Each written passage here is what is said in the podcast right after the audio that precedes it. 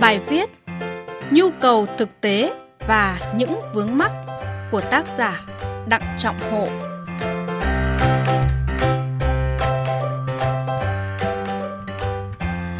Thưa quý vị và các bạn,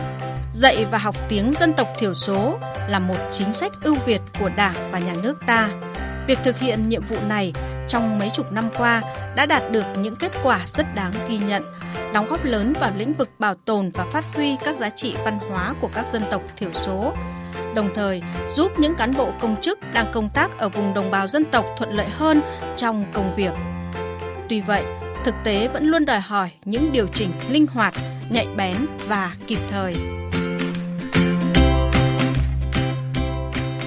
Với tư cách là người trong cuộc, tham gia biên soạn tài liệu tập huấn nghiệp vụ dạy học, tham gia giảng dạy và kiểm tra đánh giá, tôi xin phân tích và đề xuất một số vấn đề từ thực tế hoạt động tại Lâm Đồng. Tiềm ẩn nguy cơ lệch hướng.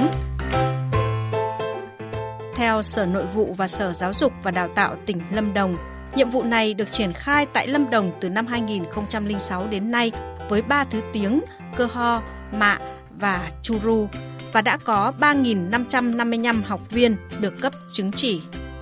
Tài liệu dạy học tiếng dân tộc thiểu số đã được Sở Nội vụ phối hợp với Sở Giáo dục và Đào tạo xây dựng biên soạn theo các quyết định ban hành về chương trình khung, chương trình chi tiết của Bộ Giáo dục và Đào tạo và của Ủy ban Nhân dân tỉnh Lâm Đồng từ năm 2006 được hiệu chỉnh bổ sung năm 2007 và năm 2010. Tuy nhiên, qua thực tế dạy học, các giáo viên nhiều lần đề xuất cần phải tiếp tục hiệu chỉnh, bổ sung tài liệu dạy học cho ba thứ tiếng dân tộc thiểu số nói trên, nhằm giúp học viên thuận lợi hơn trong việc mở rộng vốn từ theo các nhóm tộc người, cập nhật đời sống xã hội và tiếp cận rộng hơn, sâu hơn các nền văn hóa theo ngôn ngữ được học. Trong số 18 giáo viên dạy tiếng dân tộc thiểu số hiện nay ở Lâm Đồng, có 2 người Kinh và 16 người đồng bào dân tộc thiểu số, Họ là những người có vốn ngôn ngữ và văn hóa dân tộc thiểu số tương đối sâu rộng. Điều đáng trân trọng nhất chính là việc những người thầy này đã biết chuyển hóa ngôn ngữ với tư cách là một công cụ, phương tiện giao tiếp thành chất liệu của tình yêu đối với con người, vùng đất và văn hóa Tây Nguyên. Dù vậy, vẫn cần thiết phải tổ chức thêm các đợt tập huấn ngắn hạn về hình thức tổ chức dạy học hay các buổi tọa đàm về sự biến đổi của đời sống kinh tế xã hội cũng như văn hóa cổ truyền của các dân tộc Tây Nguyên nhằm giúp họ tiếp tục nâng cao năng lực. Học viên theo học tiếng dân tộc thiểu số phần lớn đang công tác trong vùng đồng bào dân tộc. Qua nhiều năm công tác, tôi rút ra được ba đối tượng học viên gắn với ba động cơ học tập khác nhau. Học để lấy chứng chỉ ngoại ngữ, học để biết giao tiếp nhằm thuận lợi hơn cho công tác của mình, học để có vốn ngôn ngữ phục vụ nghiên cứu văn hóa, nghiên cứu khoa học. Hiện nay, trong số các học viên học tiếng dân tộc thiểu số ở Lâm Đồng, phần lớn là để lấy chứng chỉ. Điều này không có gì sai.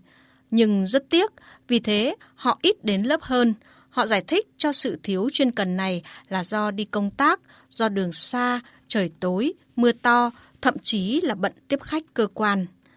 Thầy Băng Tinh Quốc cho biết,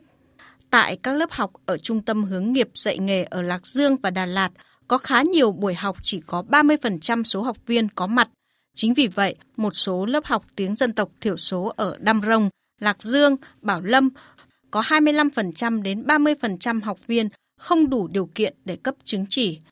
Sở Giáo dục và Đào tạo tỉnh Lâm Đồng đã có nhiều biện pháp để tăng cường công tác quản lý đối với nhiệm vụ dạy và học tiếng dân tộc thiểu số, đặc biệt là ở khâu kiểm tra đánh giá. Nhưng vẫn tồn tại tình trạng học viên ít đi học, vẫn được dự thi, vẫn lọt qua vòng kiểm tra đánh giá và cuối cùng vẫn lấy được chứng chỉ. Từ đó đặt ra vấn đề, các trung tâm hướng nghiệp dạy nghề cần làm gì để giải quyết mâu thuẫn giữa nguồn thu với chất lượng dạy và học.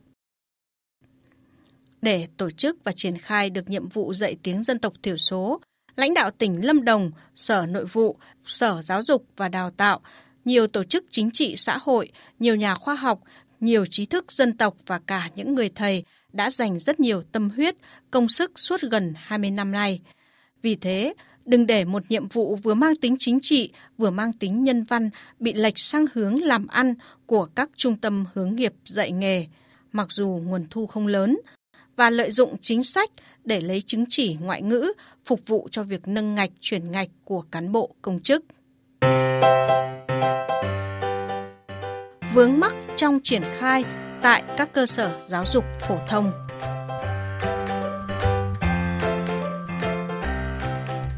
Lãnh đạo tỉnh Lâm Đồng đã quán triệt sâu sắc và cụ thể hóa chủ trương, chính sách của Đảng và Nhà nước ta về nhiệm vụ dạy tiếng dân tộc thiểu số qua việc triển khai dạy tiếng dân tộc thiểu số có chữ viết đã được Chủ tịch Ủy ban Nhân dân tỉnh phê chuẩn năm 2006 với ba thứ tiếng cơ ho, mạ và churu cho cán bộ công chức đang công tác trong vùng dân tộc. Lâm Đồng đang có một đội ngũ trí thức am hiểu về ngôn ngữ và văn hóa các dân tộc thiểu số Tây Nguyên, có thể tham gia xây dựng chương trình, tài liệu, viết sách giáo khoa học tiếng dân tộc thiểu số. Lâm Đồng sử dụng đội ngũ giáo viên khá đông là người dân tộc Cơ Ho, Mạ và Churu,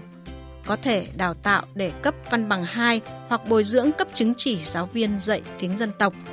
Bên cạnh đó, nguyện vọng và nhu cầu cho con em được học tiếng dân tộc mình nhằm xóa mù chữ tiếng mẹ đẻ của đồng bào các dân tộc thiểu số hiện nay là rất bức thiết. Cơ sở vật chất của các cơ sở giáo dục trên địa bàn Lâm Đồng hiện nay có thể nói là tốt nhất trong các tỉnh Tây Nguyên. Cho nên, việc phục vụ dạy tiếng dân tộc cho học sinh sẽ rất thuận lợi. Tuy nhiên, Lâm Đồng hiện nay chưa có đội ngũ giáo viên được đào tạo theo chuyên ngành sư phạm dạy tiếng dân tộc. Chương trình tài liệu đào tạo giáo viên và sách giáo khoa dạy tiếng dân tộc thiểu số đã có nền tảng và có sự định hướng của Bộ Giáo dục và Đào tạo, nhưng vẫn rất cần phải tiếp tục hoàn thiện nhằm đáp ứng nhu cầu thực tiễn. Đây là những khó khăn rất cần sự định hướng, tháo gỡ từ phía các cơ quan chức năng. Hy vọng lãnh đạo tỉnh Lâm Đồng và ngành giáo dục sẽ sớm có những bước đi cần thiết, các giải pháp cụ thể và hiệu quả để thúc đẩy hoạt động dạy và học tiếng dân tộc cho cán bộ, học sinh trên địa bàn, góp phần bảo tồn và phát huy một giá trị văn hóa tộc người đặc sắc.